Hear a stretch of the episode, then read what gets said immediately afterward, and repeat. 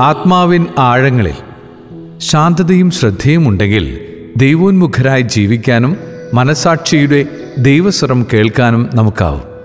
ചില ചിന്തകളും അനുഭവങ്ങളും പങ്കുവയ്ക്കുന്നതിലൂടെ ഒരു ഓർമ്മപ്പെടുത്തൽ നടത്തുകയാണ് ദൈവത്തിന്റെ മൗനത്തിൽ റോസുമ ജേക്കബ്.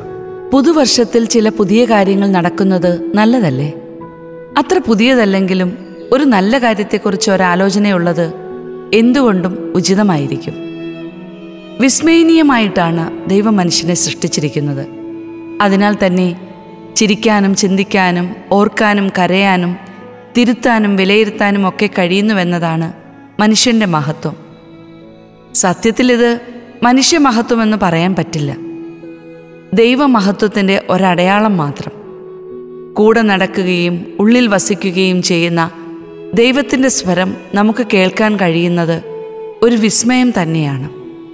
മനുഷ്യരെ വിധിക്കുവാൻ നമുക്കാവില്ല എങ്കിലും മനുഷ്യ മനസ്സിന്റെ നന്മതിന്മകളുടെ അടിസ്ഥാനത്തിൽ നല്ലവരെന്നും അല്ലാത്തവരെന്നും നമ്മൾ മനുഷ്യരെ പറയാറുണ്ട്. നല്ല മനസ്സുള്ളവരെ മനസാക്ഷിയുള്ളവരെന്നും നാം വിശേഷിപ്പിക്കാറുമുണ്ട്. നല്ല മനസ്സുള്ളവരെ അഥവാ മനസാക്ഷിയുള്ളവരെ പൊതുവെ നമുക്കെല്ലാവർക്കും ഇഷ്ടമാണ്. അവരുടെ പെരുമാറ്റത്തിനും ജീവിതത്തിനും തന്നെയും സവിശേഷമായൊരു രീതിയുണ്ടാകും. മൂല്യങ്ങളിൽ അടിയുറച്ച ഇത്തരക്കാരുടെ മനസാക്ഷി ചിന്തിക്കുന്നത് സമൂഹത്തിന്റെയും തന്റെ തന്നെയും നന്മയുടെ അടിസ്ഥാനത്തിലായിരിക്കും. പ്രശസ്തനായ ഡോക്ടർ പി വി ഗംഗാധരന്റെ പക്കൽ ക്യാൻസർ ചികിത്സയ്ക്കെത്തിയ ഒരു ചെറുപ്പക്കാരന്റെ അനുഭവം പറയാം. ഭാര്യയും പറക്കമുറ്റാത്ത രണ്ട് കുട്ടികളുമുള്ള കുടുംബം. വരുമാനം നിലച്ചതോടെ ജീവിതം ഇനി എങ്ങോട്ടെന്ന് ചിന്തിച്ച് പകച്ചുപോയ ആ ചെറുപ്പക്കാരൻ. രോഗാവസ്ഥ അറിഞ്ഞ് അകന്ത ബന്ധത്തിലുള്ള ഒരാളെത്തി തുക എഴുതാത്ത ഒരു ചെക്ക് നീട്ടിക്കൊണ്ട് പറഞ്ഞു ആരുമില്ലെന്ന് കരുതി വിഷമിക്കണ്ട ഞാനുണ്ട്. ചികിത്സയ്ക്കായി എത്ര പണം വേണമെങ്കിലും എഴുതിയെടുത്തുകൊള്ളൂ ഭയപ്പെടേണ്ട. രോഗത്തിന് മുന്നിൽ എല്ലാം അവസാനിച്ചുവെന്ന് കരുതിയ അയാൾ ഭാര്യയെയും മക്കളെയും ചേർത്ത് പിടിച്ച് ആശ്വാസത്തോടെ പുഞ്ചിരിച്ചു. എന്റെ അമ്മയുടെ വയറ്റിൽ പിറക്കാതെ പോയ ഒരു സഹോദരനാണ് സാർ അദ്ദേഹം. ഡോക്ടറിന്റെ മുന്നിലിരുന്ന് അയാളിത് പറയുമ്പോൾ കണ്ണുകൾ നിറഞ്ഞൊഴുകുന്നുണ്ടായിരുന്നു.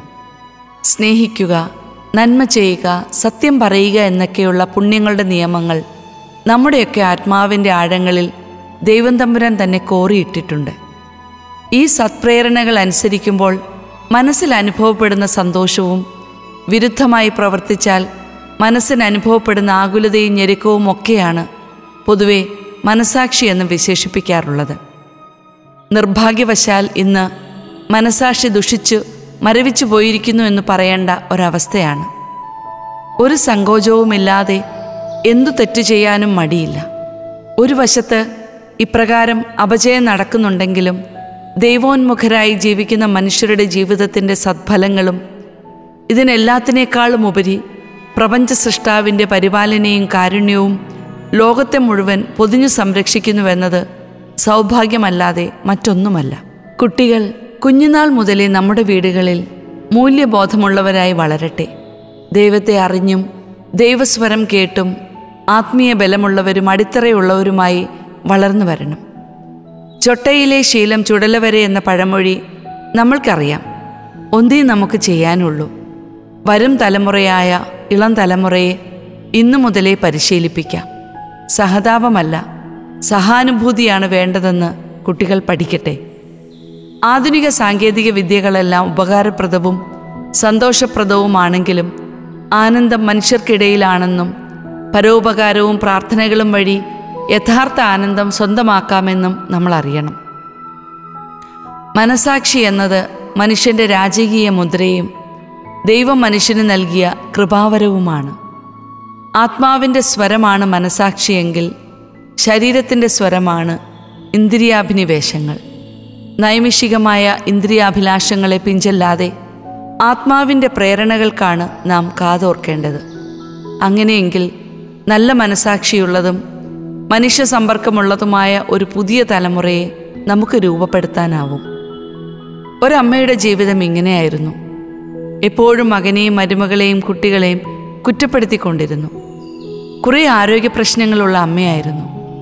അപ്പനും അമ്മയ്ക്കും കുടുംബത്തിനും വേണ്ടി മകനും മരുമകളും വളരെ സഹായങ്ങൾ ചെയ്ത് കുടുംബത്തെ നല്ല നിലയിലാക്കി. കുറേ നാളുകൾ കഴിഞ്ഞപ്പോൾ അമ്മ രോഗിയായി.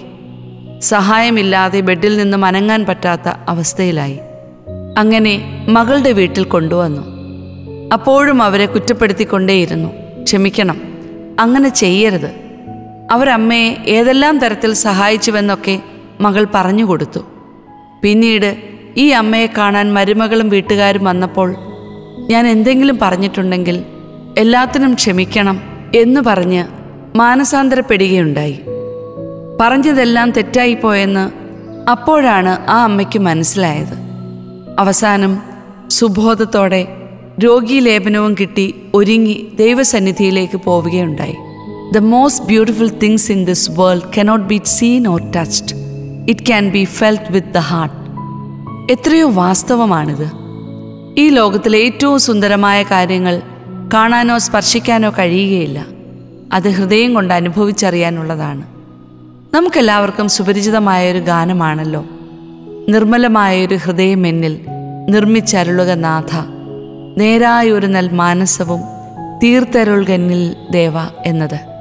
ഇപ്രകാരം പ്രാർത്ഥിക്കാനേ നമുക്കാവുകയുള്ളൂ മനുഷ്യരെല്ലാവരും ബലഹീനരാണ്. വിശുദ്ധ കുർബാനയിലൂടെയും വചനാധിഷ്ഠിത ജീവിതത്തിലൂടെയും കർത്താവ് നമുക്ക് ശക്തി പ്രദാനം ചെയ്യട്ടെ. ഒന്ന് രണ്ട് ബൈബിൾ വാക്യങ്ങൾ. നീ വലത്തോട്ടോ ഇടത്തോട്ടോ തിരിയുമ്പോൾ നിന്റെ കാതുകൾ പിന്നിൽ നിന്നൊരു സ്വരം ശ്രവിക്കും. ഇതാണ് വഴി ഇതിലേ പോവുക. നിന്റെ ഹൃദയത്തെ ജാഗരൂകതയോടെ കാത്തു സൂക്ഷിക്കുക. ജീവന്റെ ഉറവകൾ അതിൽ നിന്നാണ് ഒഴുകുന്നത്. പറഞ്ഞതും ചെയ്തതുമൊക്കെ തെറ്റായി പോയിട്ടുണ്ടെങ്കിൽ അത് അംഗീകരിക്കാനോ ഏറ്റുപറയാനോ നാം വിമുഖത കാണിക്കേണ്ടതില്ല. കാൽവരിയിലെ നല്ല കള്ളന്റെ മനോഭാവത്തോടെ ആയിരിക്കാം. ഈ മനോഭാവം നമുക്ക് ചിന്താവിഷയമാകട്ടെ. ഇങ്ങനെയുള്ളവരെയല്ലേ ഈശോ പർദീസായിലേക്ക് കൂട്ടിക്കൊണ്ടു പോകുന്നത് ഒരു കൊച്ചു പ്രാർത്ഥനയോടെ god grant me the serenity to accept the things I cannot change courage to change the things I can and wisdom to know the difference എനിക്ക് മാറ്റാൻ കഴിയാത്ത കാര്യങ്ങളെ അംഗീകരിക്കാനുള്ള ശാന്തതയും മാറ്റാൻ കഴിയുന്നത് മാറ്റാനുള്ള ധൈര്യവും ഇത് മനസ്സിലാക്കാനുള്ള ജ്ഞാനവും ദൈവമേ അങ്ങെനിക്ക് നൽകണമേ.